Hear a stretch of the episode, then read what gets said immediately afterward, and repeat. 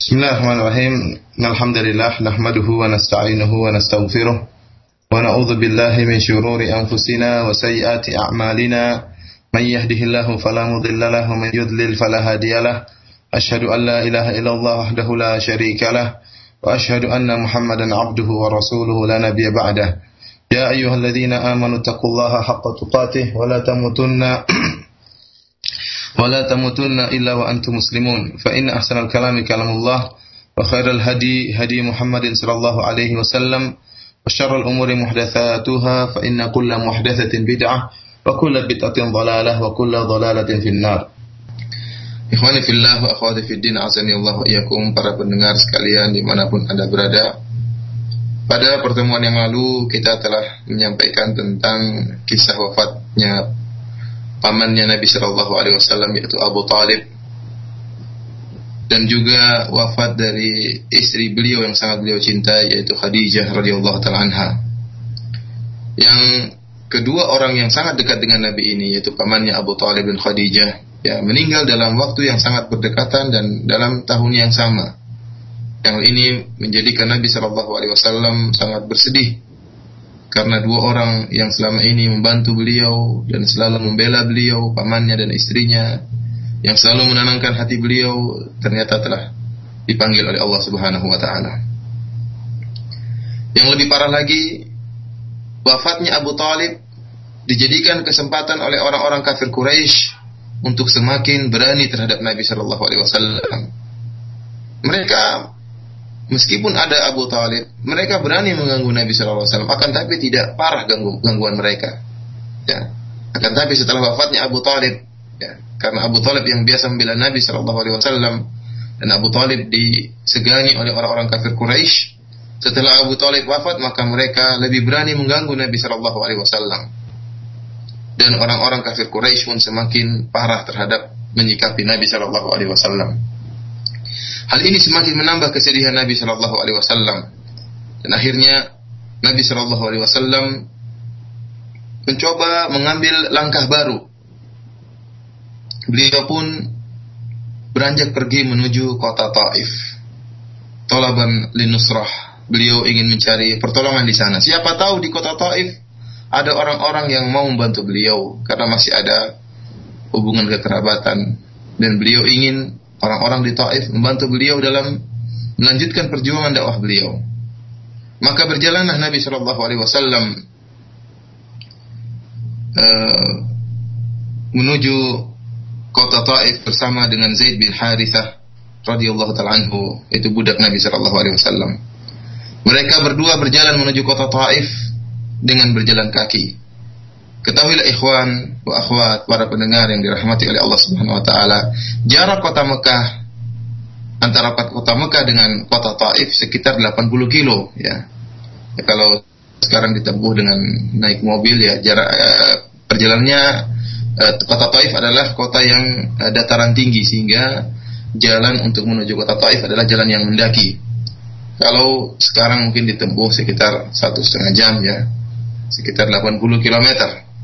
Dan Nabi Shallallahu Alaihi Wasallam sengaja berjalan bersama Zaid bin Harithah dengan berjalan kaki dan tidak mengenai kendaraan agar orang-orang kafir Quraisy tidak menyangka uh, bahwasanya Nabi Shallallahu Alaihi Wasallam hendak keluar kota. Ya, kalau seandainya Nabi Shallallahu Alaihi Wasallam mempersiapkan kendaraannya, mempersiapkan ontanya, tentunya orang-orang kafir Quraisy akan menyangka Nabi Shallallahu Alaihi Wasallam telah lari dari Mekah ya, dan mereka akan bergembira ria. Akan tapi Nabi SAW sengaja berjalan kaki, ya, sehingga orang-orang kafir Quraisy biar mereka tahu bahwasanya Nabi SAW tetap berdakwah dan tetap ber, bertahan tegar dalam dakwahnya di kota Mekah meskipun siksaan dan e, penindasan yang mereka lakukan.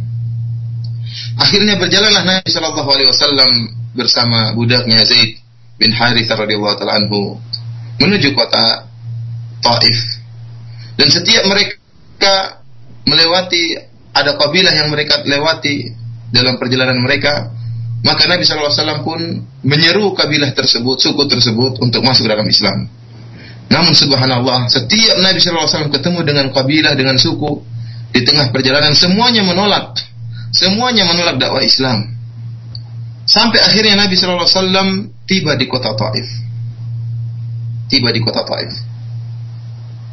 Tatkala Nabi SAW tiba di kota Taif, maka yang pertama kali beliau temui adalah tiga pembesar kota Taif, yaitu tiga orang anak-anak dari Amr bin Umair As-Sakhafi, yaitu tiga orang pembesar yang terkenal di kota Taif. Mereka adalah Abdun, Abdun Yalail dan Mas'ud dan Hubay, anak-anak dari Amr bin Umair As-Sakhafi. Maka Nabi Shallallahu Alaihi Wasallam pun duduk bersama mereka, kemudian menyeru mereka untuk masuk Islam. Tiga orang pembesar kota Taif ini. Namun ternyata mereka tidak menerima dakwah Nabi Shallallahu Alaihi Wasallam. Bahkan mereka mensikapi Nabi Shallallahu Alaihi Wasallam dengan sikap yang kasar. Ada yang mengatakan, ya, kalau memang Allah mengutus engkau, maka ya kain Ka'bah akan robek katanya seperti itu. Yang satunya lagi berkata, "Ama wajadallahu ahadan ghairak?" Kamu adalah seorang rasul, apa enggak ada orang lain yang Allah pilih jadi rasul? Bayangkan. Perkataan yang sangat menyakitkan. Yang disampaikan kepada Nabi SAW. Apa tidak ada orang lain untuk jadi rasul selain kau? Apakah Allah tidak bertemu, tidak mendapati orang lain untuk dijadikan rasul selain engkau, wahai Muhammad?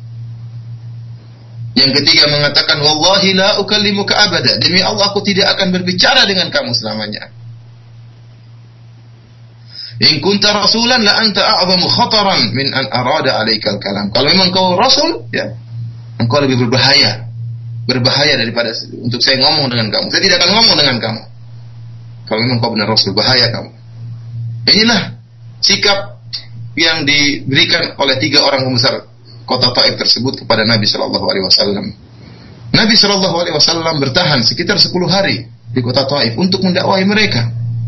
Namun mereka tidak terima, bahkan mereka ya, bahkan mereka memberi sikap yang kasar kepada Nabi Shallallahu Alaihi Wasallam, menolak dakwah Nabi Shallallahu Alaihi Wasallam dengan cara yang kasar. Akhirnya Nabi Shallallahu Alaihi Wasallam setelah 10 hari dan mereka tidak mau menerima dakwah Nabi, maka Nabi pun berkata, id fa'altum ma fa'altum faktumu anni. Kata Nabi wasallam, jika kalian telah melakukan apa yang telah kalian lakukan, yaitu kalian menolak dakwahku, kalian tidak menerima dakwahku, kalian telah mencelaku, faktumu anni. Kalau begitu, sembunyikan. Ya, jangan sebarkan tentang ceritaku ini. Ya, jangan sebarkan tentang dakwahku ini. Ya, Nabi sallallahu alaihi wasallam sengaja mengatakan demikian meminta agar mereka pembesar-pembesar kota Taif tidak bercerita tentang apa yang terjadi di antara mereka agar kalau berita itu sampai ke orang-orang kafir Quraisy, maka mereka semakin akan tertawarkan Nabi Shallallahu Alaihi Wasallam. Mereka tahu bahwasanya Nabi gagal berdakwah di kota Taif. Oleh karenanya Nabi SAW meminta kepada orang-orang orang-orang pembesar kota Taif tadi untuk diam, tidak usah cerita. Namun, ya apa yang terjadi ya? Ya setelah Nabi SAW berdakwah selama 10 hari di kota Taif dan meminta pembesar-pembesar kota Taif untuk tidak menceritakan apa yang terjadi ternyata mereka malah bersikap kasar. Kata mereka, "Ukhruj min biladina." Hendaknya kau keluar dari kota kami, wahai Muhammad. Bahkan cuma tidak itu saja yang mereka lakukan. Bahkan mereka memprovokasi orang-orang bodoh yang ada di kota Taif. Demikian juga anak-anak kecil. Mereka memprovokasi anak kecil dan orang-orang bodoh agar menyakiti Nabi Shallallahu Alaihi Wasallam. Akhirnya anak-anak dan orang-orang bodoh di kota Taif pun berdiri dua saf. Tatkala Nabi SAW hendak keluar dari kota Taif, maka disambut dengan dua saf di hadapan Nabi SAW. Sehingga Nabi dan Zaid bin Harithah radhiyallahu taala anhu berjalan di antara dua saf tadi, disambut dengan dua saf tadi. Sambutan apa? Sambutan untuk menyakiti Nabi Shallallahu Alaihi Wasallam. Mereka telah mempersiapkan batu kerikil yang banyak. Tatkala Nabi SAW melewati di antara dua saf tadi, mulailah mereka melempari Rasulullah Shallallahu Alaihi Wasallam. Mereka pun melempari Nabi Shallallahu Alaihi Wasallam. Orang-orang bodoh tersebut dan anak-anak yang telah diprovokasi oleh pembesar-pembesar kota Taif. Dan Zaid bin Harithah radhiyallahu taala anhu tatkala melihat tuannya Nabi Shallallahu alaihi wasallam ya sayyidnya Nabi Shallallahu alaihi wasallam dilempari dengan kerikil dan batu maka Zaid bin Harithah pun berusaha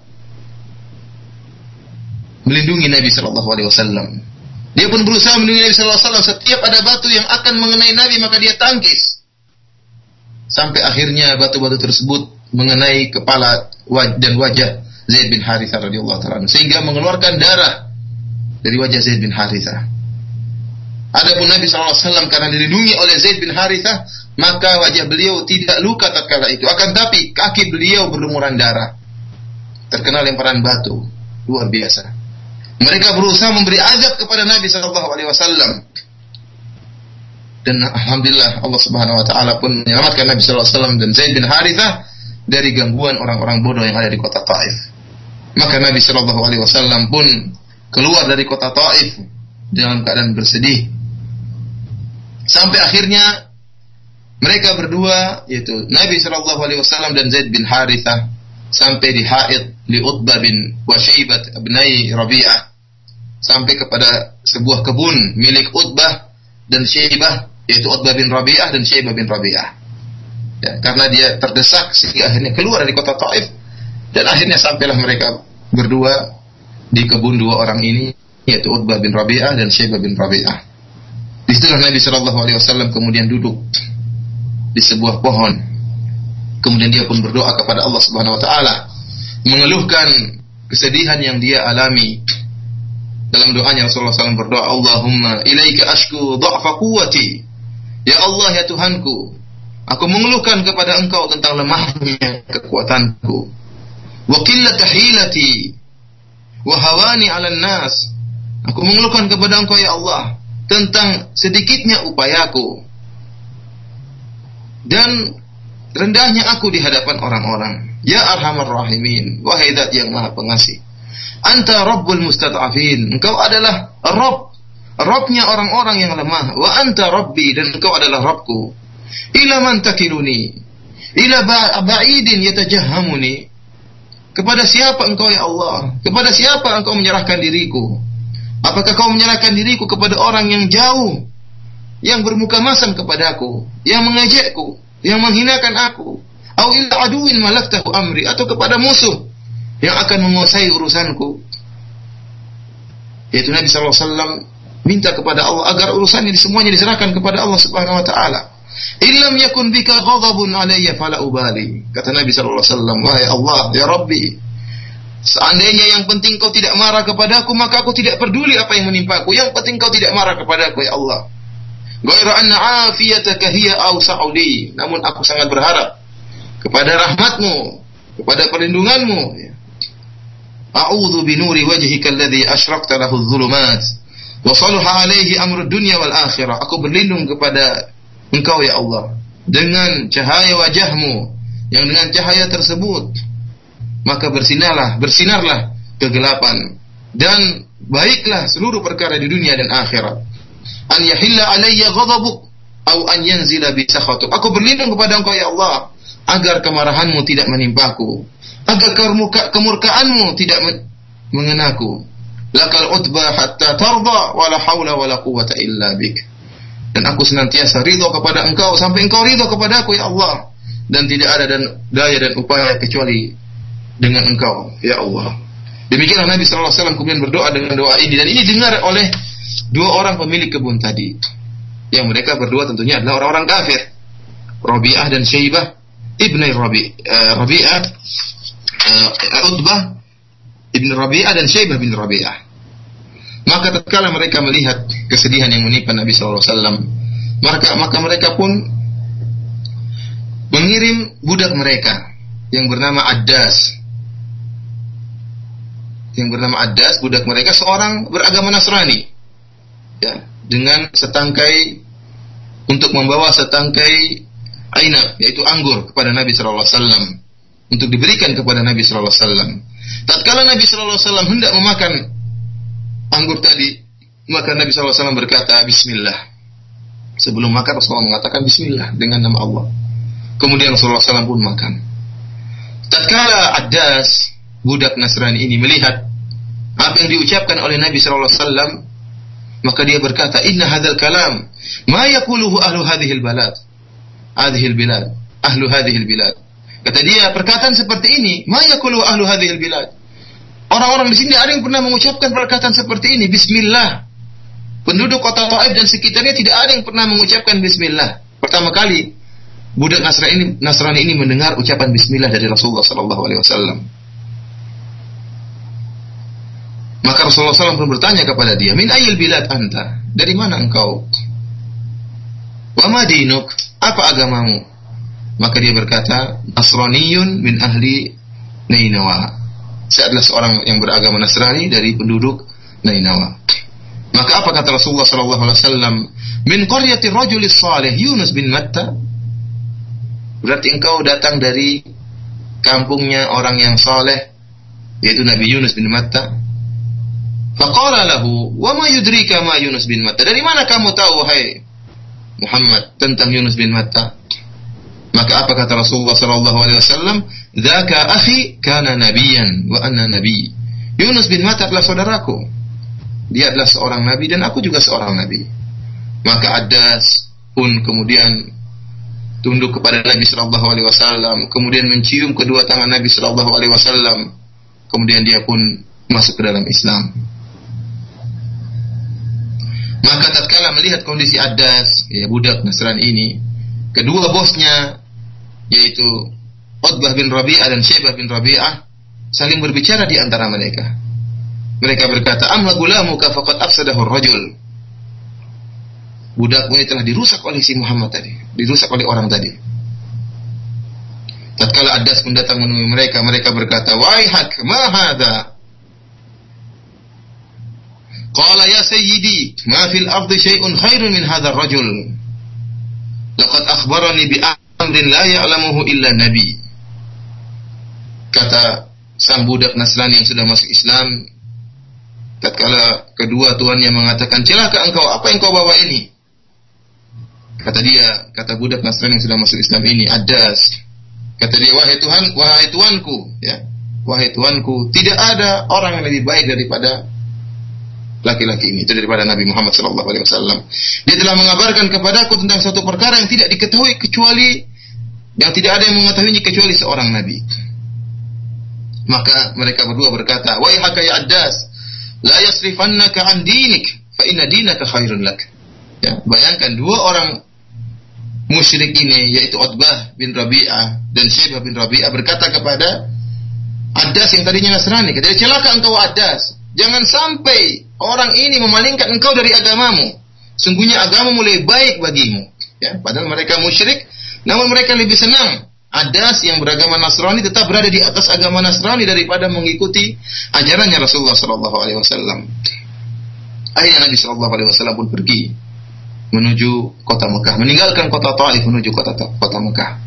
Dan Rasulullah Sallallahu Alaihi Wasallam sangat bersedih sampai akhirnya beliau tiba di Kornus Sa'alib suatu tempat namanya Qarnus Sa'alib. Di situlah Allah Subhanahu wa taala mengirim Jibril alaihissalam dan Jibril datang membawa malaikat gunung yang diperintahkan oleh Allah Subhanahu wa taala untuk turut kepada Nabi sallallahu alaihi wasallam.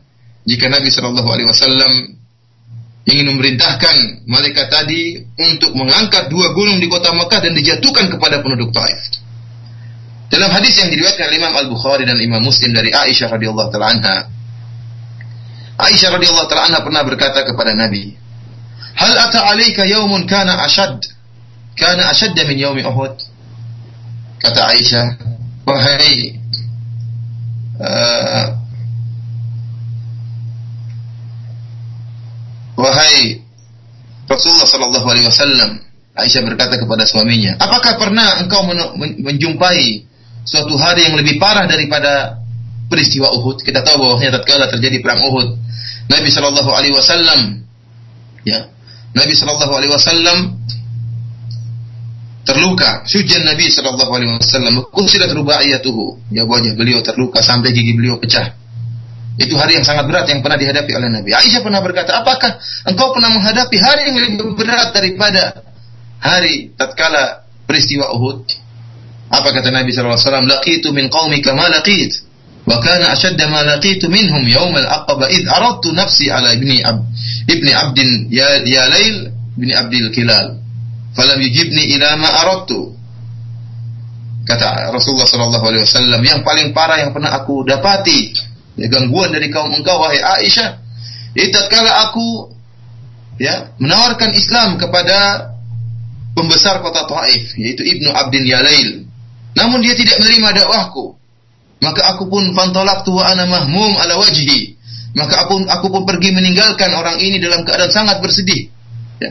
Falam astafiq illa wa ana biqarni ta'ali. Farafa'tu ra'si. Itu Nabi SAW menceritakan tentang kisah yang sangat sedih yang dia alami. Tatkala dia berdakwah menuju kota Taif dalam rangka untuk mencari pertolongan dan berharap pertolongan dari penduduk kota Taif, justru sebaliknya maka Nabi SAW diusir dengan cara yang kasar, bahkan dilempar dengan batu. Padahal Nabi SAW tatkala berjalan dari Mekah menuju kota Taif dalam keadaan sangat bersedih. Ya, siksaan atau gangguan orang orang-orang kafir Quraisy semakin parah. Kemudian di belum lagi wafatnya Abu Talib orang terdekat dia Kemudian juga wafat istrinya Khadijah radhiyallahu taala Jadi Nabi SAW pergi ke kota Taif dalam keadaan sangat bersih dan ingin mencari pertolongan. Ternyata kesedihannya ditambah dengan kesedihan yang lain semakin parah. Ternyata dia diusir dari kota Taif dengan cara yang kasar, bahkan dilempari dengan batu sampai berdarah kaki beliau. Inilah hari yang sangat berat yang dihadapi oleh Nabi Shallallahu Alaihi Wasallam. Maka Nabi Shallallahu Alaihi Wasallam pun pergi meninggalkan kota Taif dalam keadaan bersedih, dalam keadaan penuh gundah gulana. Kata Nabi sallallahu alaihi "Falam astafiq illa wa ana bi qarni ta'alib." Aku berjalan terus sampai aku tidak sadar. Tahu-tahu aku sudah sampai di qarni ta'alib. Itu saking sangat sedihnya. Saking sangat besar gundah gulana dalam hati Nabi sallallahu alaihi sehingga beliau tidak sadar tahu-tahu beliau sudah sampai suatu tempat yang namanya qarni ta'alib. Farafa'tu rasi aku pun mengangkat kepalaku fa idza ana bi sahabatin qad adallatni. Tiba-tiba aku melihat di atas kepalaku ada awan yang sedang menaungiku. Fanadhartu fa idza fiha Jibril. Aku lihat ternyata ada malaikat Jibril. Fanadani maka Jibril pun memanggilku dan berkata, "Inna Allah qad sami'a qawla qaumika wa ma raddu 'alaika." Sungguhnya Allah Subhanahu wa taala telah mendengar perkataan kaum engkau itu perkataan orang-orang Taif yang menghina Nabi sallallahu alaihi wasallam. Wa maraddu 'alaika dan bagaimana sikap mereka terhadap engkau wahai Muhammad. Wa qad Afril jibal. Sungguhnya Allah Subhanahu wa taala telah mengirimkan buat engkau wahai Muhammad malaikat gunung. Lita'murahu bima fihim. Agar engkau perintahkan malaikat ini tunduk kepada engkau wahai Muhammad. Silakan engkau perintahkan apa saja. Apa saja yang engkau inginkan untuk dia lakukan terhadap penduduk kota Taif. Fanadani malakul jibal fasallama alayya thumma qala. Kemudian malaikat gunung tersebut pun memanggil Nabi sallallahu alaihi wasallam, kemudian beri salam kepada Nabi sallallahu alaihi wasallam, kemudian berkata, "Ya Muhammad." Faqala dzalika fima syi'ta, in syi'ta an utbiqa alaihim al-akhshabain. Kata malaikat gunung ini, "Wahai Muhammad, terserah apa yang kau minta. Kalau kau ingin, aku akan mengangkat kedua gunung yang ada di kota Makkah ini, yaitu gunung ya, yang ada di sekitar Masjidil Haram saya angkat dua gunung ini dan saya akan timpakan jatuhkan ke, ke penduduk kota Taif. Kalau kau kehendaki wahai Muhammad.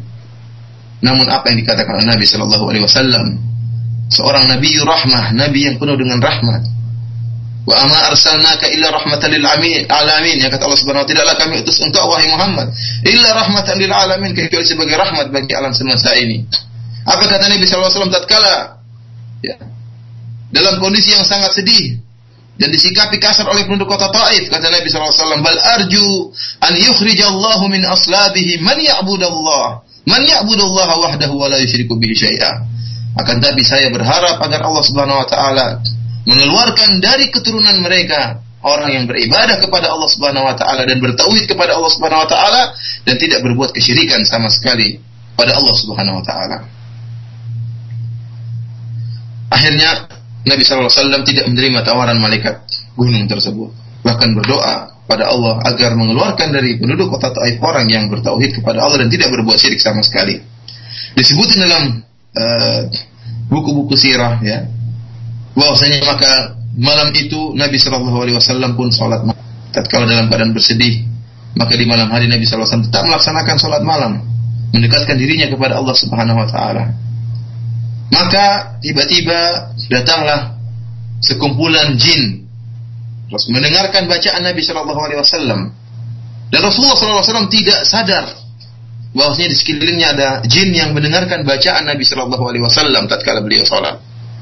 Inilah sebab ya turunnya firman Allah Subhanahu Wa Taala dalam surat Al-Ahqaf. In sarafna ilayka nafaran minal jinni yastami'una al-Qur'an. Falamma hadaruhu qalu ansitu. Ya Allah Subhanahu wa taala mengirim sekumpulan jin mereka mendengarkan bacaan Quran Nabi sallallahu alaihi wasallam. Falamma hadaruhu qalu ansitu. Tatkala mereka hadir mendengarkan bacaan Nabi sallallahu alaihi wasallam, mereka berkata ansitu diam. Diam dengarkan bacaan orang ini. Falamma qudiya wallau ila qaumihim mundirin. Subhanallah. Mereka mendengarkan bacaan Rasulullah sallallahu alaihi wasallam dan mereka diam mendengarkan dengan saksama, menyimak bacaan Nabi wasallam.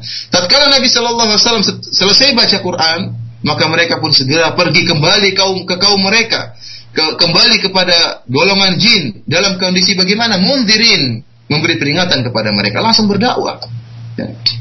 Mendengar kebenaran dan mereka langsung semangat untuk pulang ke kaum mereka yaitu ke, ke, ke golongan jin untuk mendakwahi kaum mereka. Qalu ya qaumana inna sami'na kitaban unzila min ba'di Musa musaddiqan lima baina yadayhi yahdi ila al-haq wa ila tariqin mustaqim. Mereka pun ber, menyeru berdakwah kepada kaum mereka kata mereka wahai kaum kami sungguhnya kami telah mendengar sebuah kitab yang diturunkan setelah Taurat yang diturunkan kepada Nabi Musa musaddiqan lima baina yadayhi dan kitab tersebut yang kami dengar membenarkan kitab-kitab yang turun sebelumnya. Yahdi ilal haq wa ila tariqin mustaqim. Memberi petunjuk kepada kebenaran dan kepada jalan yang lurus. Ya qaumana ajibu da'i Allah wa aminu bihi. Wahai kaumku. Ya, sambutlah seruan penyeru kepada Allah Subhanahu wa taala dan berimanlah kepadanya. Berimanlah kepada Muhammad. Yaghfir lakum min dzunubikum wa yujirkum min adzabin alim niscaya Allah Subhanahu wa taala akan mengampuni dosa-dosa kalian dan akan menyelamatkan kalian dari azab yang pedih. Wa man la yujib da'i Allah falaysa bimu'jizin fil ardi wa laysa lahu min dunihi awliya. Ulaika fi dhalalim mubin. Dan barang siapa yang tidak menyambut, menerima panggilan Allah Subhanahu wa taala, maka dia tidak bisa menyelamatkan dirinya dari siksaan Allah di dunia dan tidak ada orang-orang yang akan menolong dia. Ulaika fi dhalalim mubin dan mereka itulah orang-orang yang berada dalam kesesatan yang nyata. Setelah itu Nabi SAW lebih tenang hatinya. Ya. Allah kabarkan bahwasanya tatkala dia baca Quran di malam hari ada jin yang mendengarkan dan menerima dakwah Nabi Shallallahu Alaihi Wasallam bahkan berdakwah kepada kaum jin agar mereka masuk Islam dan beriman kepada Rasulullah Shallallahu Alaihi Wasallam. Akhirnya tatkala Rasulullah SAW sampai menjelang masuk ke kota Mekah, maka budaknya Zaid bin Harithah pun berkata kepada Nabi, "Kaifa tadkhulu alaihim wa qad akhrajuk?" Kata kata Zaid, wahai Rasulullah, bagaimana kau masuk mau masuk kembali ke kota Mekah? Sementara mereka telah mengeluarkan engkau, mengusir engkau dari kota Mekah, yaitu orang Quraisy. Apa kata Nabi SAW? Ya Zaid, Inna Allah ja'ilun lima tara, farajan wa makhrajan, wa inna Allah nasiru dinihi wa mudhirun nabiyahu. Kata Rasulullah, wahai Zaid, sungguhnya Allah Subhanahu wa taala ya, akan menjadikan jalan keluar dan akan memberikan solusi atas kesulitan yang kau lihat sekarang ini. Dan Allah Subhanahu wa taala akan menolong agamanya dan akan menampakkan memenangkan nabinya. Maka Nabi Shallallahu alaihi wasallam pun tatkala masuk kota Mekah, ya, maka dia pun minta perlindungan dari beberapa orang di kota Mekah agar dilindungi untuk bisa tetap berdakwah dalam kota Mekah. Namun orang-orang tidak ada yang mau melindungi Nabi Shallallahu alaihi wasallam Sampai akhirnya Nabi SAW minta pertolongan kepada Mut'im bin Adi, ya salah seorang kafir uh, orang kafir di kota Mekah juga, minta agar lindungi Nabi SAW. Fa'ajarahu maka dia pun memberi perlindungan kepada Nabi SAW sehingga Nabi SAW bisa tinggal di kota Mekah. Demikianlah ikhwani fillah wa akhwati fiddin azani Allah iyakum para pendengar sekalian dirahmati oleh Allah Subhanahu wa taala cerita tentang perjalanan Nabi sallallahu alaihi wasallam yang penuh dengan kesedihan menuju kota Taif dalam rangka untuk mencari pertolongan. Namun ternyata yang terjadi malah sebaliknya, malah Nabi Shallallahu Alaihi Wasallam diusir dari oleh pembesar-pembesar kota Taif, bahkan dilempar dengan batu, ya, dengan cara yang sangat hina, yaitu orang-orang bodoh dan anak-anak kecil disuruh untuk melempar Nabi Shallallahu Alaihi Wasallam. Namun hal ini tidak ya membuat Nabi Shallallahu Alaihi Wasallam murka kepada mereka dan tidak segera membalas dendam tatkala Allah mengirimkan kepada Nabi SAW malaikat gunung bahkan Nabi SAW dengan penuh belas kasihnya dengan penuh rahmatnya justru berdoa kepada Allah Subhanahu wa taala agar Allah Subhanahu wa taala ya menjadikan keturunan orang-orang kota Taif yaitu ada di antara mereka yang beriman kepada Allah Subhanahu wa taala dan bertauhid kepada Allah Subhanahu wa taala. Kita lihat beberapa faedah yang bisa kita ambil dari kisah ini ya. Uh, kita perhatikan ternyata Nabi Shallallahu Alaihi Wasallam tatkala sampai pertama kali di kota Taif, ya, uh, Rasulullah Shallallahu Alaihi Wasallam berusaha untuk mendakwahi pembesar-pembesar kota Taif.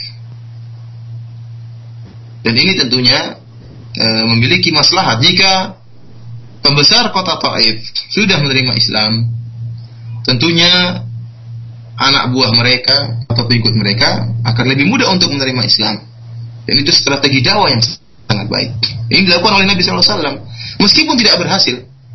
Namun strategi ini dilakukan oleh Nabi SAW dengan memberi perhatian khusus kepada pembesar-pembesar kota Taif. Supaya mereka bisa masuk Islam. Meskipun akhirnya yang terjadi sebaliknya. Justru mereka yang memprovokasi anak-anak di kota Mekah dan orang-orang bodoh untuk melempari Nabi Wasallam dan Zaid bin Harithah radhiyallahu taala Kemudian di antara faedah yang bisa kita ambil, Nabi Shallallahu Alaihi Wasallam berkata kepada uh, mereka bertiga, ya pembesar kota Taif, tatkala mereka tidak menerima dakwah Nabi Shallallahu Alaihi Wasallam, kata Nabi Uktumu anni, ya sembunyikanlah atau tutuplah kejadian ini. Jangan sebarkan.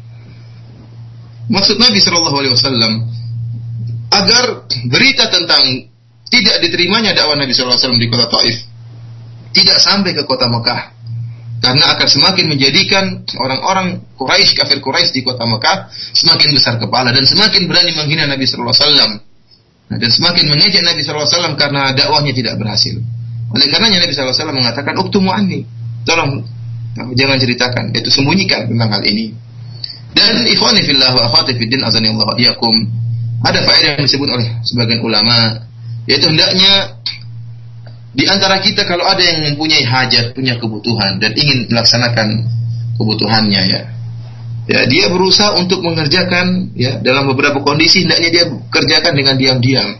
Jangan dia umbar dengan banyak omong. Sering orang punya punya cita-cita atau punya tujuan, dia ngomong ke sana sini, ngomong ke sana sini malah tidak terjadi. Malah malah tidak berhasil. Oleh karena dalam hadis yang uh, yang disampaikan oleh Syekh Albani rahimahullah Rasulullah sallallahu alaihi wasallam pernah bersabda, "Ista'inu ala injazil hawaij bil kitman, fa inna kulladhi ni'matin mahsud." Kata Nabi sallallahu alaihi wasallam, ya, jadikanlah menyem, apa uh, diam-diam itu sebagai penolong bagi kalian dalam melaksanakan tujuan kalian, dalam uh, mewujudkan hajat kalian. Jadi diam-diam, sembunyi, jangan ngomong sana sini. Apa kata Nabi SAW? Fa inna kulladhi ni'matin mahsud. Karena setiap orang yang punya nikmat, punya kelebihan akan dihasati oleh orang lain. Oleh karena ikhwani fillah khatifiddin azani Allah Kalau kita ingin melakukan sesuatu ya, kita bermusyawarah dengan orang-orang yang bisa membantu kita dengan baik. Adapun kemudian kita obrol tujuan kita cerita sana sini tanpa tanpa memperhatikan siapa yang kita ajak bicara, akhirnya sering tujuan kita itu tidak tercapai, cita-cita kita itu akhirnya tidak tercapai. Dan sering orang yang diam-diam bergerak, bekerja dan berusaha justru berhasil ya. Dia hanya bermusyawarah dengan orang-orang yang kira-kira bisa membantu dia. Ikhwani. Uh, kita juga tadi sebutkan tentang bagaimana Nabi SAW tatkala keluar dari kota Taif akhirnya beliau sampai kepada kebunnya uh, Utbah bin Rabi'ah dan Syaibah bin Rabi'ah kebunnya dua orang musyrik ya dan di situ akhirnya Nabi SAW pun berdoa kepada Allah mengeluhkan kesedihan beliau kepada Allah Subhanahu Wa Taala dan kita pun demikian, jika kita mengalami kesulitan, mengalami kesedihan, maka hendaknya kita segera mengeluhkan hal itu kepada Allah Subhanahu wa taala. Kita minta kepada Allah Subhanahu wa taala agar tidak menyerahkan urusan kita kepada satu makhluk pun. Kita minta kepada Allah agar urusan kita semuanya dipegang oleh Allah Subhanahu wa taala. Ni'mal maula wa ni'mal wakil karena Allah Subhanahu wa taala yang mengatur segala urusan di alam semesta ini. Dan di situ kita lihat bahwasanya dua orang kafir ini memberikan hadiah kepada Nabi berupa setangkai uh, anggur dan diterima oleh Nabi SAW dan dimakan oleh Nabi SAW. Kemudian tatkala mereka mengirim hadiah tadi berupa setangkai anggur tadi, mereka kirimkan melewati seorang budak Nasrani. Nabi Shallallahu Alaihi Wasallam sebagaimana tatkala sampai di kota Taif, beliau berusaha mendakwahi, mendakwahi uh, pembesar-pembesar kota Taif. Demikian pula tatkala datang kepada beliau seorang budak Nasrani, Nabi Shallallahu Alaihi Wasallam pun tetap berusaha mendakwahi budak ini, tidak membedakan. Ya, tatkala di hadapan dia ada orang yang mungkin rendah, Nabi juga mendakwahi. Kalau pembesar-pembesar tidak menerima dakwah Nabi, dakwah Nabi Shallallahu Alaihi Wasallam, orang-orang yang dihinakan oleh masyarakat pun tidak oleh Nabi SAW. Sebagaimana budak Nasrani Adas. Nabi Wasallam pun dengan uslub yang baik. Rasulullah SAW mengatakan, bukankah kamu dari kampung yang di situ dulu ada Nabi Yunus bin Matta? Cara dakwah Nabi Wasallam yang menarik. Ya. Akhirnya Adas pun menerima dakwah Nabi Wasallam dan akhirnya masuk dalam Islam. Kemudian, ikhwan fillah Allah wa iyyakum. Bagaimana sikohnya Nabi Wasallam terhadap Allah Subhanahu Wa Taala? Tatkala beliau ingin masuk ke kota Mekah, kemudian diperingatkan oleh budak beliau Zaid bin Harithah. Dia berkata, "Wahai Rasulullah, bagaimana kau masuk ke kota Mekah sementara mereka telah mengusir engkau?" Apa kata Rasulullah SAW? Bahwasanya Allah Subhanahu Wa Taala, apa yang kau lihat sekarang, wahai Zaid? Ya, itu bagaimana sikap mereka mengusir kita, bagaimana kekerasan mereka. Allah akan berikan jalan solusi. Allah akan berikan makhrajan, Allah akan berikan solusi dan akan berikan kemenangan bagi nabinya menunjukkan bagaimana fiqhnya Nabi Shallallahu Alaihi Wasallam terhadap Allah Subhanahu Wa Taala. Kemudian tatkala Nabi Shallallahu Alaihi Wasallam masuk dalam kota Mekah, Nabi Shallallahu Alaihi Wasallam pun meminta bantuan pertolongan dari Mut'im bin, bin Adi. Ya. Dia juga orang kafir, akan tapi dia mau melindungi Nabi Shallallahu Alaihi Wasallam.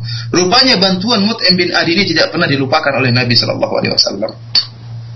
Tidak pernah dilupakan dan Nabi Shallallahu Alaihi Wasallam berterima kasih kepada Mut'im bin Adi meskipun dia kafir.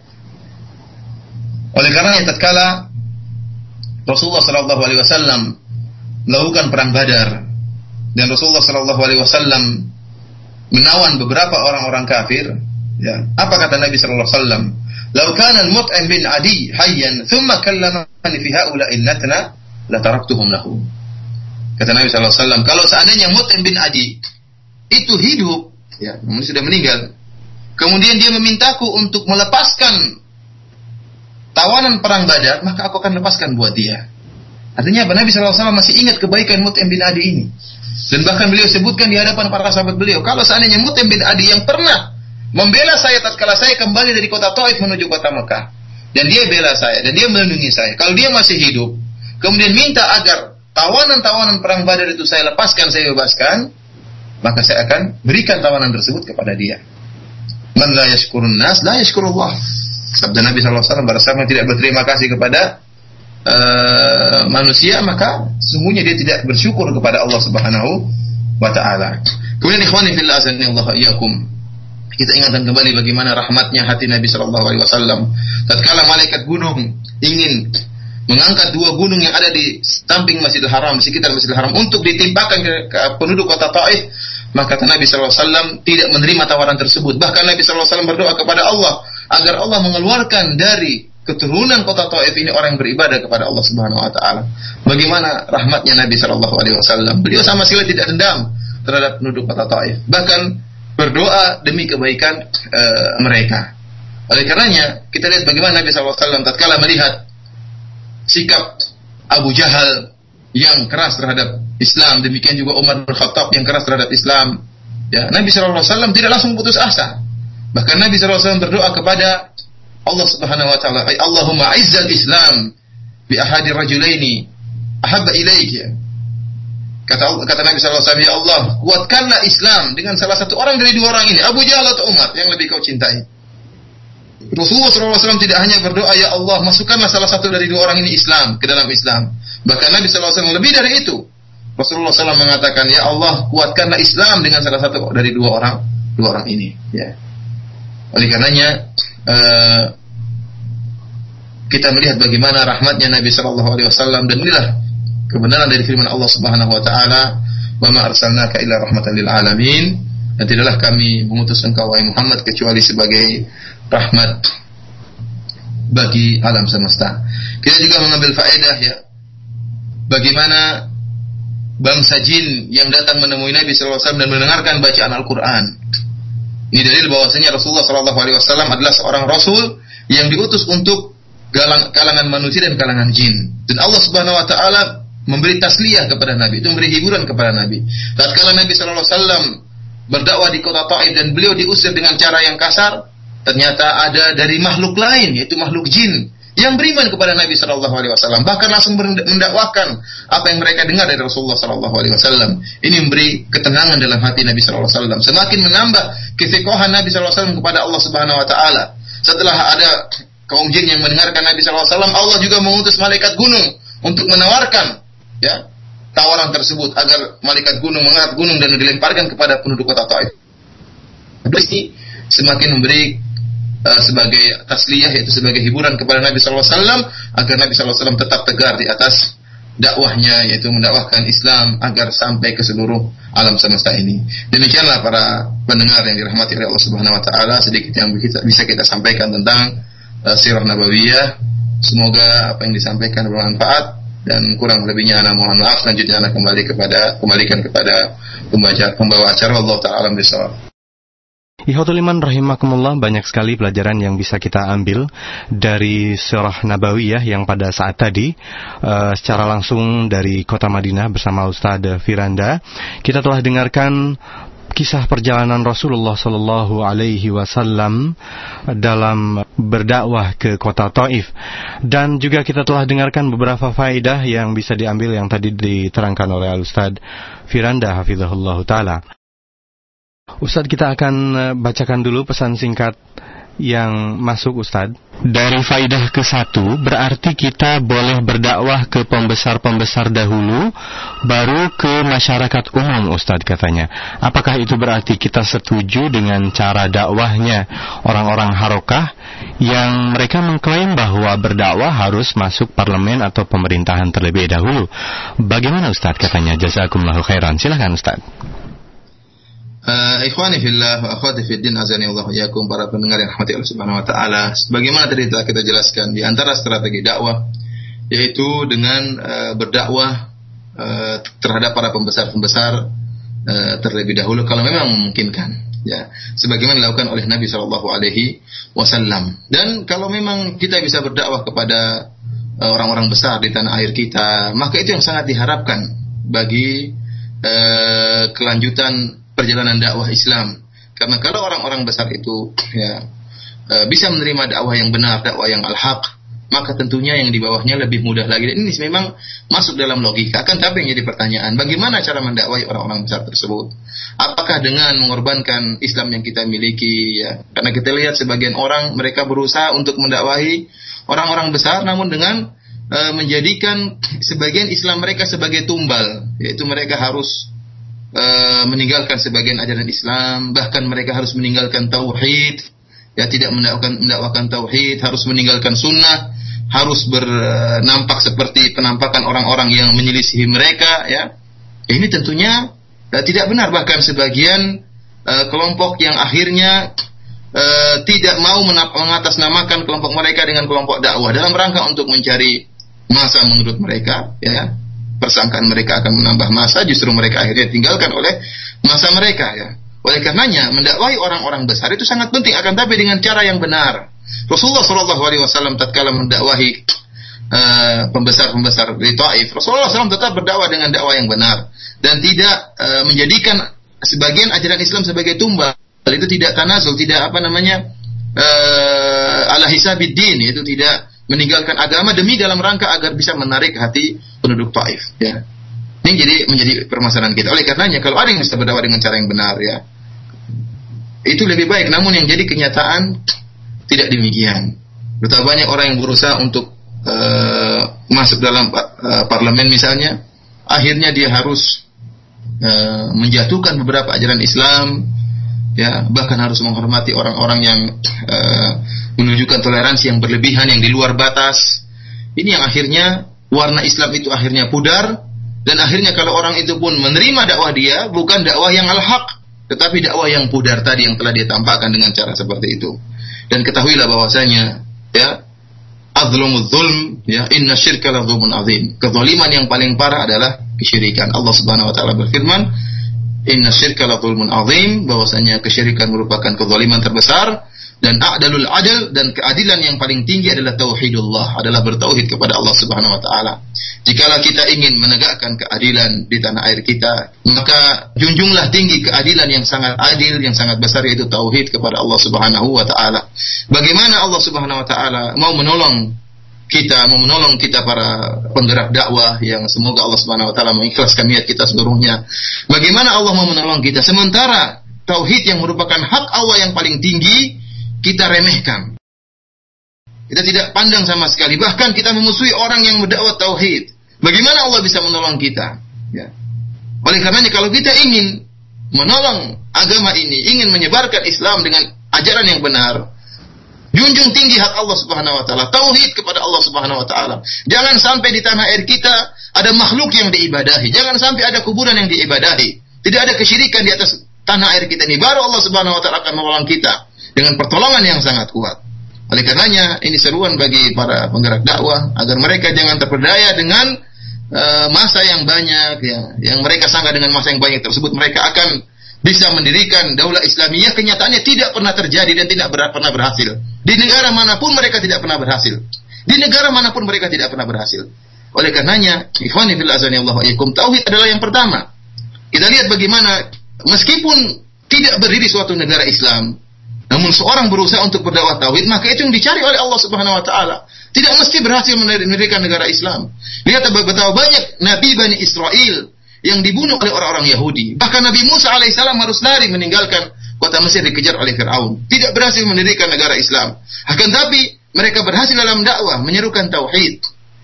Menyerukan agar kaum Fir'aun beriman kepada Allah Subhanahu wa taala menjauhkan mereka dari kesyirikan sampai para penyihir Fir'aun pun beriman kepada Nabi Musa alaihissalam. Oleh karenanya uh, dakwah terus berjalan, namun dakwah yang pertama adalah tauhid. Allah taala alam bisawab. Ikhwatul iman rahimakumullah demikian tadi dan uh, jazakumullah khair atas jawaban dari Ustadz. Berikutnya akan kita dengar dan kita angkat penelpon yang datang dari Pak Nana. Halo, Assalamualaikum. Ya, Waalaikumsalam. Dikatakan bahwa Rasulullah SAW uh, jin ya Ustaz ya dan berarti itu ada yang dilengkapi dan muslim yang menjadi pertanyaan saya Ustaz apakah pada ini juga berlaku e, syariat Islam yang seperti ada pada manusia gitu Ustaz maksud saya kalau kita akan sholat kita kan harus wudhu dulu satu wudhu atau atau rukun yang ke rukun iman yang ke rukun Islam yang kelima kalau kita mampu kita pergi haji gitu apakah itu juga berlaku pada ke dunia gitu. Syukran. Assalamualaikum warahmatullahi wabarakatuh. Silakan. Jadi uh, kepada Bapak yang bertanya ya, uh, benar bahwasanya Rasulullah Shallallahu alaihi wasallam adalah dai yang Allah atau nabi bagi kalangan jin dan kalangan manusia. Dan secara umum uh, kedua golongan ini jin dan manusia dibebankan oleh Allah Subhanahu wa taala dalam syariat Islam yang dibawa oleh Rasulullah sallallahu alaihi wasallam tentang keimanan. Ya mereka juga harus beriman dengan apa-apa yang di tugaskan kepada kita. Ya beriman bahwasanya ada malaikat beriman bahwasanya tentang rukun iman dan hal yang gaib. Itu juga diwajibkan kepada mereka. Adapun perincian tentang bagaimana ibadah mereka tentunya kita tidak tahu secara detail yang jelas secara umum kita katakan bahwasanya uh, ibadah yang harus mereka lakukan sama dengan ibadah yang ditebankan kepada kita. Apakah kemudian uh, wudhunya bagaimana? Apakah mereka juga mandi junub? Misalnya Allah alam bisa kita tidak tahu. Uh, yang jelas mereka diwajibkan untuk beriman sebagaimana kita diwajibkan untuk beriman. Tentunya ada perbedaan. Seperti kita diwajibkan untuk beriman tentang adanya jin. Ya, ya. Tentunya jin ya, ya jelas dia yang harus kita imani ya adapun jin dia lihat manusia ya tidak perlu diubankan untuk beriman kepada adanya manusia karena manusia nampak di hadapan mata mereka. Adapun kita dalam hadis-hadis dan dalam ayat kita ya, harus beriman tentang adanya jin karena sebagian orang mengingkari adanya jin. Jadi secara umum uh, seluruh yang diwajibkan kepada kita dalam masalah iman dan ibadah juga diwajibkan kepada golongan jin. Adapun secara perincian, secara detail ya, Allah alam bisawab ya, karena tidak ada penjelasan dari hadis-hadis Nabi SAW, maka kita katakan Allah alam bisawab. Iya, jazakumullah khairan dan uh, kembali kan kita angkat telepon yang kali ini masuk dari Ummu Khadijah di Bekasi. Sekarang tuh banyak bom, masalah-masalah apa fitnah waris ya. Fitnah kelompok-kelompok tertentu. Kami di sini masyarakat di sini ikut terkena fitnahnya Ustaz. Oh gitu. Jalan gitu banyak yang banyak yang ngomong-ngomong gitu padahal kita sama sekali nggak ikut mereka kan gimana yang saya tanyakan kita Oh iya. Baik. Eh, bisa diterima Ustaz? Insya Allah. Iya, tentang fitnah khawarij dan bom-bom yang terjadi sekarang. Silakan Ustaz. Ya alhamdulillah para ustadz ya sudah menjelaskan ya saya juga apa namanya para ustadz baik di Jakarta ataupun yang tempat-tempat yang lain. Telah menjelaskan bahwasanya kita tidak beragama dengan agama mereka. Dengan cara ngebom dengan cara merampok dan macam-macam. Itu bukan agama kita. Bukan agama ahlu sunnah wal jamaah. Maka tugas ibu hanya bisa menjelaskan. Jelaskan kepada masyarakat. Tunjukkan bahwasanya kita tidak seperti mereka. Kita bergaul dengan mereka. Tunjukkan kepada mereka bahwasanya kita tidak seperti orang-orang tersebut. Yang mereka ngebom kemudian mereka merampok bahkan merampok harta kaum muslimin sendiri karena dianggap bahwasanya seluruh harta yang keluar dari uh, imam mereka adalah harta orang kafir atau merompok orang kafir juga ya. Kita tidak seperti seperti agama mereka. Dan ini harus kita jelaskan kepada masyarakat. Adapun setelah kita jelaskan kemudian masyarakat masih belum bisa menerima ya itu kita serahkan kepada Allah Subhanahu wa taala. Dan kita harus tahu bahwasanya dalam dakwah ini pasti pasti ada cobaan, pasti ada gangguan ya.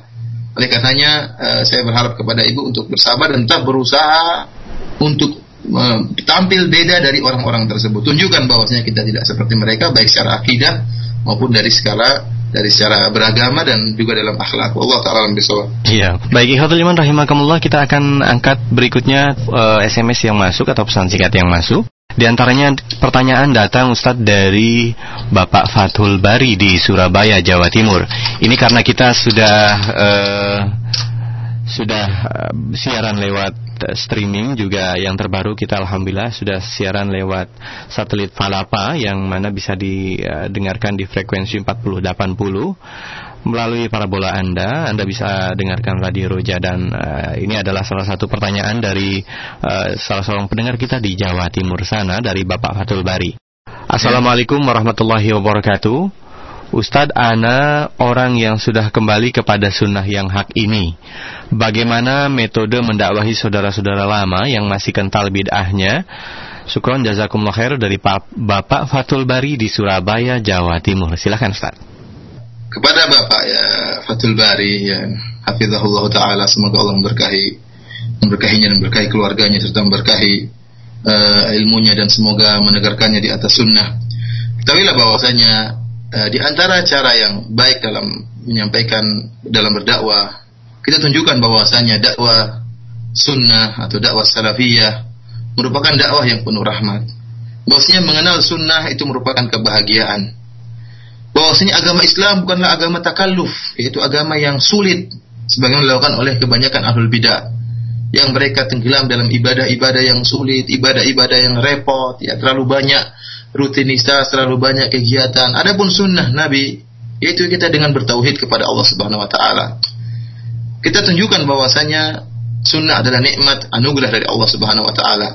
Dan yang paling utama adalah kita memperbaiki akhlak kita di hadapan mereka. Kalau kita ini tatkala berdakwah niat kita tulus agar teman-teman kita yang masih tenggelam di atas bid'ah atau penyelewengan atau agar saudara-saudara kita kerabat kita yang terjerumus dalam bid'ah kita memang kita tulus agar menarik mereka mengeluarkan mereka dari gelombang bid'ah maka insya Allah Allah akan mudahkan anggap diri kita anggap mereka itu seperti anggap diri kita seperti mereka taruhlah kalau kita memposisikan diri kita dalam posisi mereka. Tentunya bagaimana cara kita berdakwah? Kita akan berusaha berdakwah selembut-lembutnya. Seakan-akan kitalah yang berada di posisi mereka yang sedang, sedang tenggelam di atas bid'ah. Kita ingin mendakwahi, seakan-akan kita ingin mendakwahi diri kita sendiri. Seakan-akan kita ingin mendakwahi ibu kita sendiri. Gimana caranya? Kita akan berusaha dengan sebaik-baiknya dan kita kemas dakwah kita dengan seindah-indahnya, dengan selembut-lembutnya.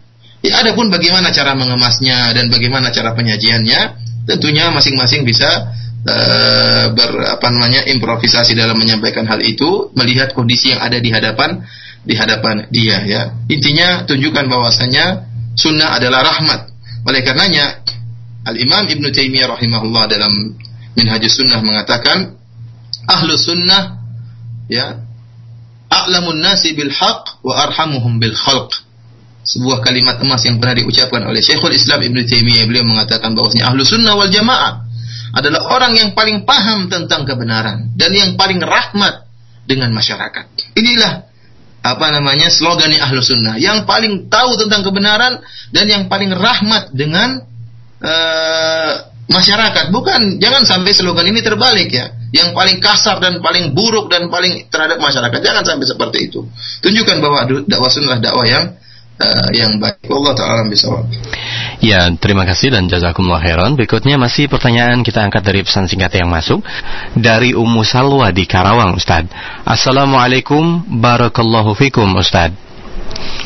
Sejauh mana kita bersabar dalam berdakwah sedangkan kesabaran kita tidak sama dengan kesabaran Rasulullah Shallallahu alaihi wasallam katanya Ustaz. Silakan Ustaz. Sejauh uh, kita ingin mendapatkan pahala. Ya. Kalau kita ingin pahalanya juga sejauh mungkin itu sebanyak mungkin maka sejauh itu pula kita hendaknya ber, bersabar. Karena sabar itu tentunya tidak ada batasannya. Oleh karenanya Allah Subhanahu wa taala mengatakan innama yuwaffas sabiruna ajrahum bighairi hisab. Ya bahwasanya orang-orang yang bersabar itu Allah Subhanahu wa taala akan berikan pahala bagi dia tanpa batasnya ya bunayya ya ma'mur bil ma'ruf wa anha 'anil munkar wasbir 'ala ma asabak. Ya tatkala Luqman menasihati anaknya dengan nasihat yang sangat indah.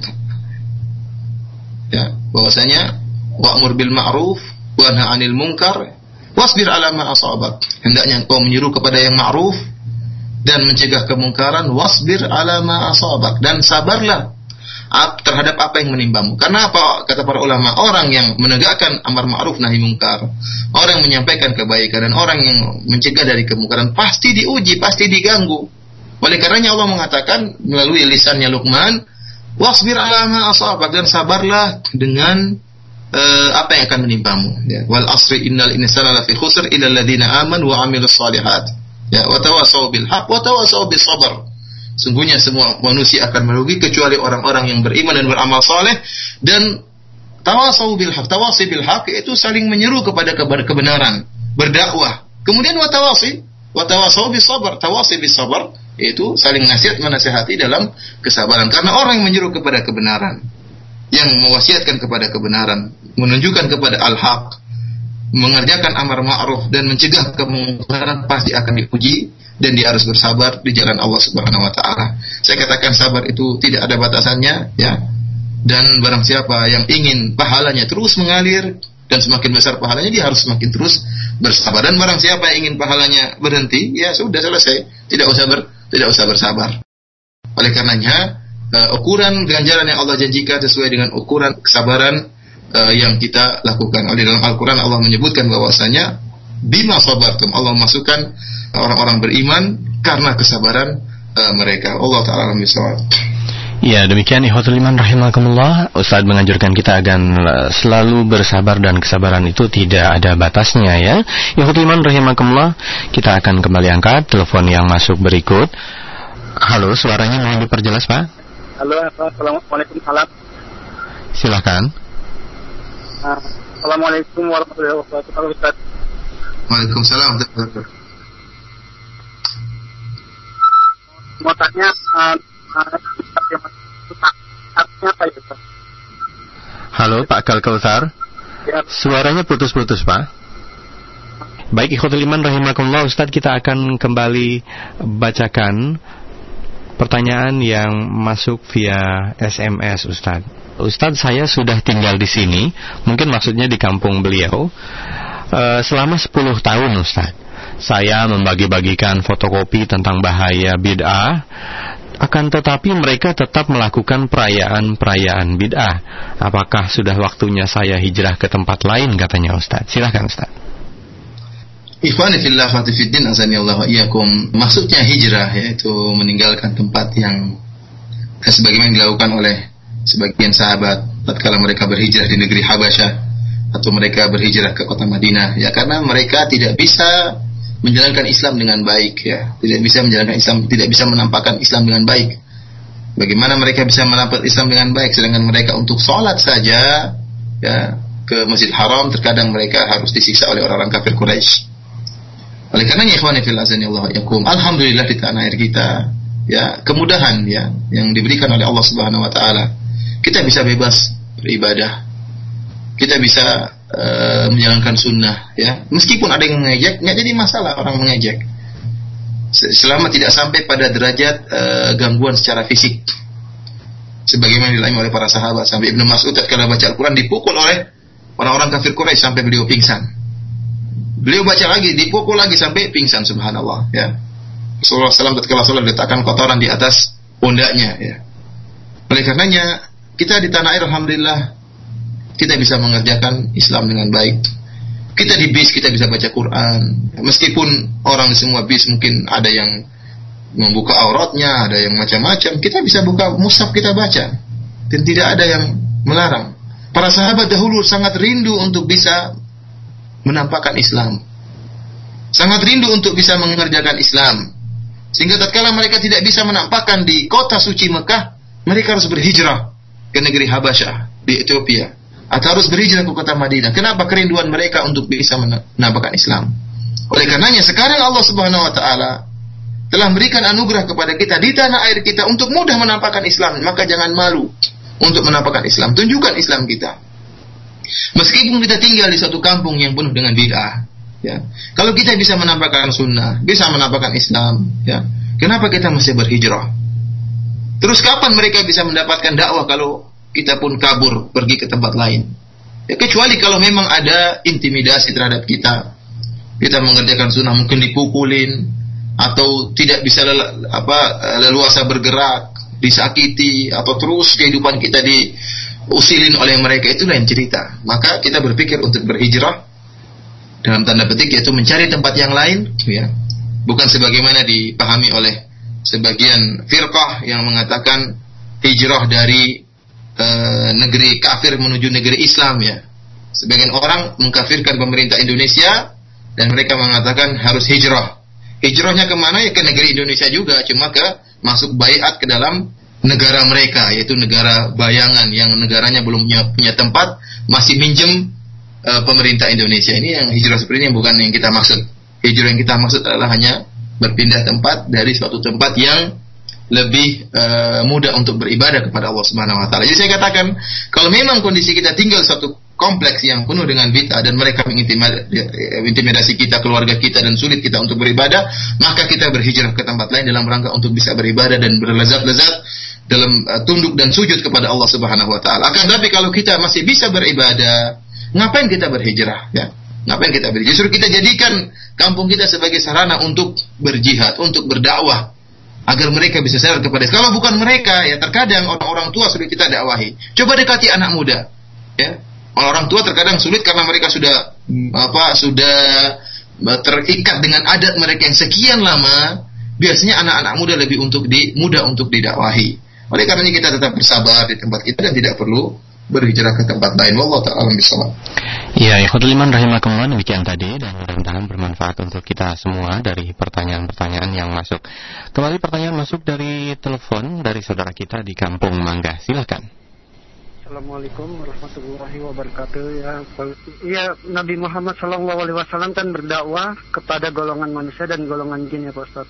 Ya apakah golongan jin itu juga masuk ke dalam surga apabila dia beriman kepada Allah dan masuk ke dalam ajaran Nabi Muhammad begitu Pak Ustaz. Assalamualaikum. Silakan Ustaz. Uh, ikhwani fillah wa fiddin azani Allah yakum ya. Sesungguhnya perincian tentang jin ya.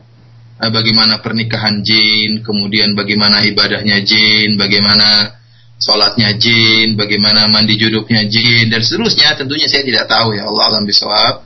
Akan tapi yakinlah bahwasanya mereka juga mukallaf ya mereka juga diubani beban ibadah sebagaimana kita dan tentunya Allah Subhanahu wa taala akan memberikan kepada mereka kenikmatan surga sebagaimana kita uh, akan yang kita rasakan. Tapi apakah surganya sama? Apakah ada surga yang lain? Apakah bidadarinya sama? Apakah ada daerah yang lain? Allah alam bisa kita tidak tahu. Yang jelas uh, di mereka golongan jin beribadah dan barang siapa yang beribadah kepada Allah Subhanahu wa taala di akhirat kelak, maka Allah Subhanahu wa taala akan beri imbalan yang sangat uh, luar biasa dan tentunya akan menyenangkan uh, mereka ya.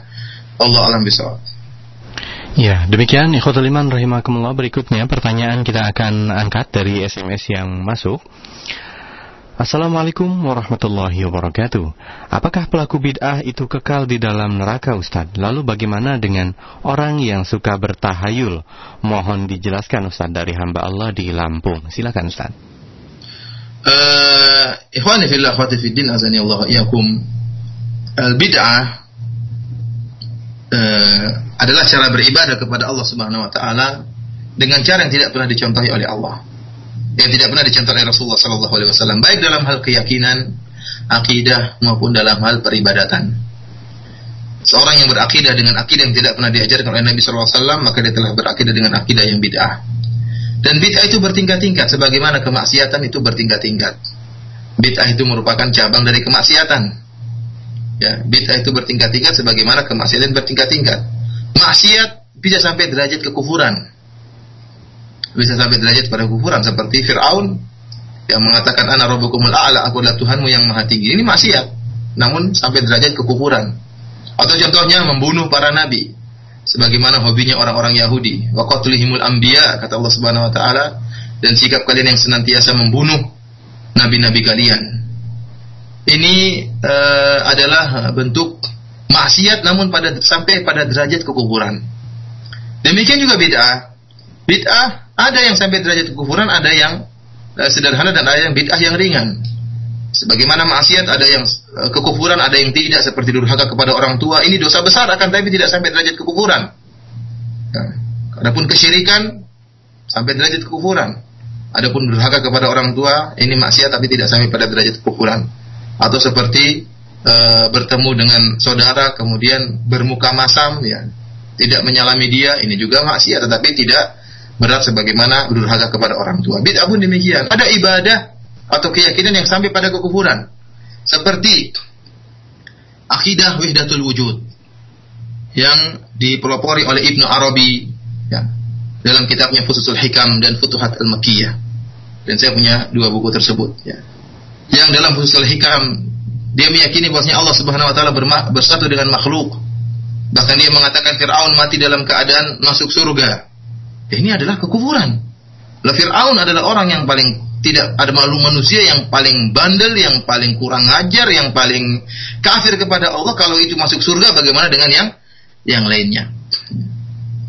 Dan ini seperti juga diyakini oleh Al-Hallaj yang meyakini bahwasanya Allah Subhanahu wa taala bersatu dengan dirinya.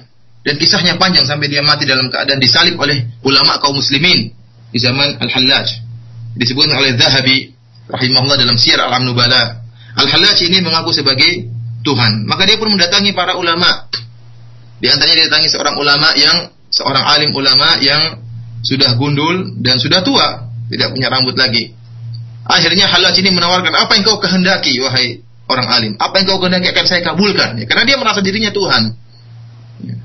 Akhirnya alim ini orang yang pintar dia mengatakan saya suka dengan wanita, saya ingin rambut saya tumbuh lagi, ya. Saya kembali muda agar bisa menikah lagi. Rupanya Halaj mengatakan kalau itu saya tidak bisa. Tuhan tapi tidak bisa mengembalikan muda seseorang. Disebutkan juga oleh Ad-Dahabi suatu saat Halaj ini bertemu dengan orang-orang di padang pasir dan dia bisa mendatangkan buah dari tempat yang jauh untuk didatangkan ke padang pasir. Ya. Misalnya dia lagi di Saudi di, di Jazirah Arab, dia bisa mendatangkan buah dari India, kemampuan dia. Suatu saat dia berkumpul dengan uh, murid-muridnya dan dia bertanya siapa yang apa yang kalian kehendaki. Ada salah seorang muridnya mengatakan saya ingin apel, saya ingin apel. Maka Halaj pun mengambil apel dan dia pun tiba-tiba menghadirkan apel tentunya dengan bantuan jin ya. Dan dengan bantuan jin karena orang yang kafir seperti ini tentunya akan jin akan menawarkan diri untuk membantu dia untuk menambah kesaktiannya ya. Karena ini akan menyesatkan banyak orang. Akhirnya Halaj pun menghadirkan mendatangkan apel. Rupanya apel yang didatangkan oleh Halaj ini ada ulatnya. Maka diprotes oleh kata Halas ini apel dari surga.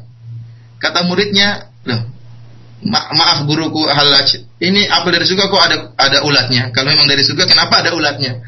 Kata Halaj, oh, tadi sebenarnya nggak ada ulatnya, cuma tatkala lewat di udara sampai ke dunia ada ada ulat yang nempel ya. Subhanallah, ini akidah kekufuran yang meyakini seorang sampai pada derajat Tuhan atau Tuhan bersatu dengan dirinya. Ada bid'ah yang tidak sampai pada derajat kekufuran seperti uh, Maulid Nabi misalnya atau perayaan-perayaan selama tidak uh, meyakini bahwasanya Rasulullah Shallallahu Alaihi Wasallam kemudian hadir di acara maulid dan bisa me mengabulkan permintaan orang-orang yang hadir di maulid tentunya ini lain lagi ceritanya ya. Adapun acara maulid itu sendiri itu ada bid'ah namun tidak sampai pada tingkat uh, kekufuran. Oleh karenanya kita tatkala mengatakan seluruh alul bid'ah kekal di neraka ini tidak benar. Ini tidak benar. Pertama ikhwani fillah wa fiddin azani Allah ya yakum harus kita perhatikan bahwasanya tidak semua pelaku bid'ah ya itu kekal di neraka. Bid'ah itu seperti maksiat. Seorang yang melakukan maksiat tentunya di akhirat akan ditimbang kebaikannya antara kebaikannya dengan maksiatnya. Kalau kebaikannya lebih banyak, dia tentunya akan masuk surga. Sebagaimana orang yang melakukan bid'ah, bid'ah juga maksiat, salah satu bentuk maksiat. Kalau ternyata dia ada seorang melakukan bid'ah misalnya, namun dia dalam sunnah-sunnah yang lain dia benar, ya, maka akan ditimbang di akhirat kelak, ya. Namun kita ingatkan bahwasanya bid'ah adalah dosa yang seorang sulit untuk bertobat darinya karena dia merasa itu merupakan ke kebenaran dan yang yang kita khawatirkan juga jika bid'ah tersebut pada sampai pada tingkat kesyirikan dan saya pada tingkat kekufuran itulah yang pelakunya ya dikhawatirkan bisa uh, terjerumus dalam kekufuran dan orang yang kafir bisa terjerumus dalam api neraka kekal di dalamnya Allah taala misalnya Ikhwan rahimakumullah jazakumullah khairan atas uh, jawaban dari Ustaz Firanda Fidhullah Ta'ala Saat ini ada pertanyaan Ustaz Uh, dalam kisah tadi Nabi Shallallahu Alaihi Wasallam mendoakan agar Allah memberikan hidayah di antara Umar dan Abu Lahab. Apa pelajaran yang bisa kita ambil Ustaz? Silakan. Ayat Allah Subhanahu Wa Taala eh, Rasulullah SAW berdoa agar Allah memberi hidayah antara Umar atau Abu Jahal ya, bukan Abu Lahab. Antara Umar atau Abu Jahal. Ini dia para ulama menyebutkan di antara faedahnya uh, kalau kita melihat ada orang yang masih kita harapkan keimanannya Nah, meskipun dia keras terhadap Islam, kita doakan semoga dia mendapatkan hidayah. Ya, tidak jadi masalah. Disunahkan dan disyariatkan kita untuk berdoa agar Allah beri hidayah kepada orang kafir. Ya. Meskipun orang kafir tersebut keras terhadap Islam. Demikian juga kalau kita dapati ada mungkin pelaku bid'ah yang sangat keras terhadap sunnah, sangat benci kepada dakwah sunnah, kita berdoa kepada Allah. Semoga Allah beri hidayah kepada kepada dia. Karena kalau dia dapat hidayah, maka akan memberi uh, sumbangsi yang besar kepada dakwah uh, sunnah. Inilah yang uh, kita ambil faedah dari doa Nabi SAW tersebut. Ya, ikhwan liman rahimakumullah berikut pertanyaan kita bacakan. Dari pesan singkat yang masuk Assalamualaikum warahmatullahi wabarakatuh. Saya seorang yang baru di ahlu sunnah. Bahkan saat ini saya masih sembunyi-sembunyi. Yang saya mau tanyakan bagaimana pandangan Ustadz? Bila ada orang yang bilang, kenapa sih selalu membahas tauhid yang tidak penting? Katanya. Jazakallah khair. Silakan Ustaz. Uh, ikhwani fillah wa iyyakum. Kita tahu bahwasanya dakwahnya para rasul adalah dakwah untuk tauhid. Walaqad ba'athna fi kulli ummatin rasulan an i'budullaha wa jatanibu taghut. Kata Allah Subhanahu wa taala, sungguh kami telah mengutus bagi setiap kaum rasul mereka dan setiap rasul tersebut menyeru ani abudullah sembahlah Allah saja wajitan ibu tagut dan jauhilah tagut. Para rasul mereka menyeru kepada tauhid. Ya. Sampai kepada Rasulullah sallallahu alaihi wasallam. Tatkala terjadi kita telah pelajari di sirah nabawiyah bagaimana penduduk kafir Quraisy, orang-orang kafir Quraisy mereka juga beriman kepada Allah dan mereka meyakini bahwasanya Allah Subhanahu wa taala pencipta alam semesta ini. Oleh karenanya mereka juga mengagungkan Ka'bah. Mereka juga mengagungkan Ka'bah sampai tatkala mereka ingin bersumpah untuk memboikot Nabi SAW dan Bani Hashim dan Bani Muttalib, mereka menulis janji mereka dalam sahifah, dalam sebuah kertas, selembaran, dan mereka masukkan dalam Ka'bah agar mereka tidak ada di antara mereka yang melanggar janji mereka itu. Padahal janji mereka merupakan kekufuran.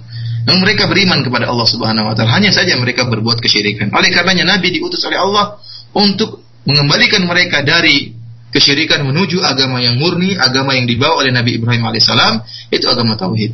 Dan dakwah kita adalah dakwah yang kuno.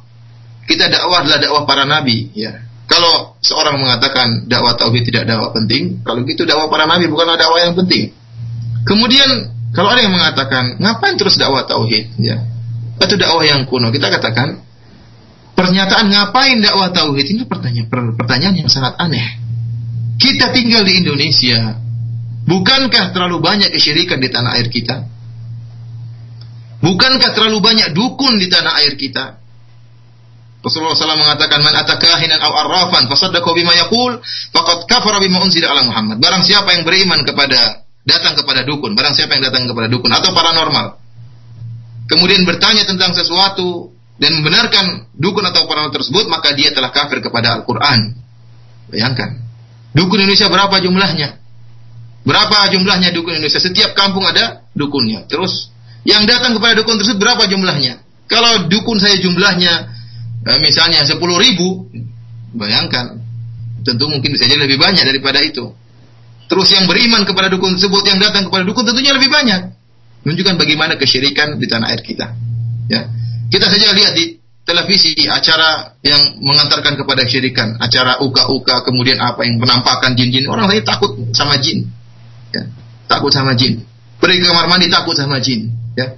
Datang ke sana tiba-tiba kemasukan, datang ke pohon ini kemasukan. Subhanallah. Kenapa? Karena jin sudah tahu bahwasanya orang orang di sini penakut sama sama jin sehingga diganggu oleh oleh jin. Kita di tanah Saudi alhamdulillah ya, tidak ada seperti itu. Ya. Kita ke kuburan benar-benar dalam rangka untuk mengingat akhirat. Tidak ada merinding rasa takut ada jin muncul dari ada setan muncul dari kuburan. Tidak seperti Indonesia, lewat kuburan sudah merinding segalanya. Kesyirikan di mana-mana. Di Saudi Arabia, ya, kalau bapak-bapak umroh atau hajian, kalau seandainya berjalan dari kota Madinah menuju kota Mekah, lihat betapa banyak gunung yang dibelah. Betapa banyak gunung yang dibelah, dibelah oleh pemerintah Saudi untuk dijadikan jalan. Ya, karena jalan-jalan tersebut harus melewati gunung. Tidak ada satu kambing pun yang disembelih untuk bikin jembatan, untuk bikin jalan tersebut. Meskipun gunung yang dibelah. Kita jangankan gunung yang dibelah, butuh sapi berapa ekor, mungkin bukan kepala sapi, kepala manusia pun harus dikorbankan. Bikin jembatan yang di, harus kepala ini kepala anu dikorbankan subhanallah. Jembatannya pun akhirnya runtuh dan jatuh. Kesyirikan di mana-mana. Betapa banyak orang ingin bangun rumah akhirnya nyembelih kepada selain Allah Subhanahu wa taala. La'anallahu man dzabaha li ghairillah. Kata Ali radhiyallahu anhu bahwasanya Rasulullah sallam bersabda Allah melaknat orang yang menyembelih kepada selain Allah. Qul inna salati wa nusuki wa mahyaya wa mamati alamin. Sungguhnya katakanlah wahai Muhammad ya salatku dan sembelihanku hanya untuk Allah Subhanahu wa taala oleh karenanya, kalau kita melihat kesyirikan di tanah air kita sangatlah banyak. Belum orang yang menyembah kuburan, yang minta hajatnya kepada penghuni kubur. Ya. Khurafat banyak di tanah air kita. Terus kita mengatakan tidak perlu dakwah tauhid. Ya, ini merupakan pernyataan dan pertanyaan yang sangat sangat aneh ya bagi orang-orang yang tidak sadar akan pentingnya tauhid. Allah taala Ustaz ada pertanyaan yang eh, tak kalah menariknya sambil menunggu pesan uh, telepon yang masuk. Dalam sirah Nabawiyah, para sahabat nampak kompak dan tapi sangat sedih sekali Ustadz sejak tumbangnya khilafah Islamiyah. Umat Islam kehilangan pemimpinnya. Para dai yang menyeru kepada tauhid cenderung berbeda-beda manhaj sehingga saling berpecah belah. Ustadz yang mendakwahkan kepada tauhid saat ini sangat sedikit. Ini bagaimana Ustadz? Silahkan Ustadz.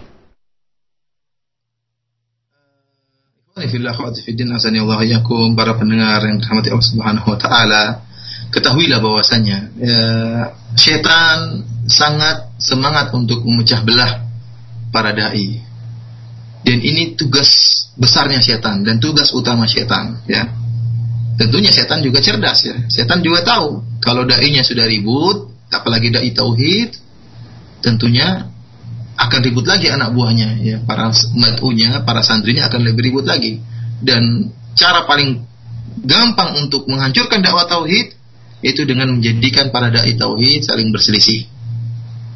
Dalam satu hadis kata Rasulullah SAW inna syaitan qad aysa an ya'budahul musallun fi jaziratil arab walakin fit tahrishi bainahum bahwasanya setan sudah putus asa untuk disembah oleh orang-orang yang sholat di Jazirah Arab tetapi dia tidak putus asa fit tahrishi bainahum untuk mengadu domba di antara mereka. Mengadu domba orang-orang yang sholat mengadu domba orang-orang yang bertauhid. Oleh karenanya uh, kita artinya saya ataupun para uh, para pendengar sekalian yang diberikan kemudahan oleh Allah untuk bisa berdakwah ya tidak mesti pakai level ustadz siapa saja bisa berdakwah maka dia adalah seorang dai maka hendaknya dia mengencamkan hal ini bahwasanya musuh paling utama dia itu setan dan iblis ya. Di antara jalan paling besar yang digunakan oleh setan dan iblis untuk menghancurkan dakwah tauhid adalah memecah belah di antara di antara mereka. Oleh karenanya Rasulullah SAW tatkala mengutus uh, bin Jabal dan uh, Abu Musa al-Ash'ari ke negeri Yaman, maka Nabi Shallallahu Alaihi Wasallam di antara wasiatnya uh, yassira wala tunaffira wala tu'assira basyira wala tunaffira tatawwa'a kata Nabi Wasallam kepada mereka berdua hendaknya kalian berdua berdakwah dengan cara yang memudahkan manusia wala tu'assira dan jangan buat susah orang-orang kemudian kata Nabi Shallallahu Alaihi Wasallam Basyira wala tunafira. Beli kabar gembira kepada mereka, kepada penduduk negeri Yaman. Wala tunafira. Dan jangan buat mereka lari. Kemudian kata Nabi SAW di akhir wasiatnya kepada mereka berdua, tatawa'a. Artinya saling mengalah di antara kalian. Saling turut di antara mereka. Di antara kalian berdua. Oleh karena di antara para da'i, ya, dan di antara ikhwas sekalian yang menyeru kepada tauhid hendaknya saling mengertian dan saling mengalah. Jangan berusaha untuk tampil beda jangan merasa dia yang harus didengar jangan merasa jangan juga eh, mudah menjatuhkan saudaranya. Kesalahan pasti terjadi di antara para dai. Tinggal bagaimana menghadapi kesalahan tersebut dan saling mengalah dan saling pengertian. Ya kalau uh, apa namanya orang-orang kafir atau orang-orang ahlul bidah mereka bisa ya bersepakat dan bersatu ya dalam rangka untuk menyerukan kekafuran mereka atau untuk menyerukan bid'ah mereka. Kenapa kita ahlu sunnah ya uh, penyuruh tauhid harus bertengkaran, harus uh, ribut ya. Ada perkara-perkara yang masih bisa kita toleransi ya. Kemudian kita juga harus melihat perkara yang urgen daripada yang kurang urgen ya. Ada perkara yang tidak mesti kita bahas meskipun tahu saudara kita salah bisa kita tunda pembahasannya karena ada perkara yang lebih penting ini harus diketahui oleh para dai dalam melihat fikih dakwah. Jadi tidak semua apa yang kita ketahui harus kita sampaikan. Tidak semua kesalahan yang kita lihat harus kita uh, tegur dan harus kita besar-besarkan ya. Karena tujuan kita semua adalah mencari kemaslahatan yang paling besar yaitu tegaknya tauhid dan sirnanya kesyirikan di tanah air kita. Allah taala bisawab. Iya, berikutnya Ikhwatul Iman. Berikut uh, pesan singkat yang masuk Ana Iwan dari Banda Aceh, Masya Allah. Ini ada saudara kita dari Banda Aceh ya, jauh sekali. Mau bertanya, apa pekerjaan Nabi Shallallahu Alaihi Wasallam katanya Ustaz untuk menghidupi keluarganya? Jazakumullah khairan. Silahkan Ustaz. Uh, uh, Wallah ta'ala alam bisawab ya Ikhwani fil azani Allah wa uh, Ana cukupkan kajian kita sampai saat ini Dan kurang lebihnya Ana mohon maaf Yang benar dari Allah subhanahu wa ta'ala Yang salah dari pribadi saya sendiri syaitan. Semoga Allah Subhanahu wa taala mengampuni dosa-dosa kita dan masukkan kita semua ke dalam surga Allah Subhanahu wa taala dan semoga kita bisa bersama dengan Rasulullah sallallahu alaihi wasallam di surga kelak. Demikian wabillahi taufiq wal hidayah. Assalamualaikum warahmatullahi wabarakatuh.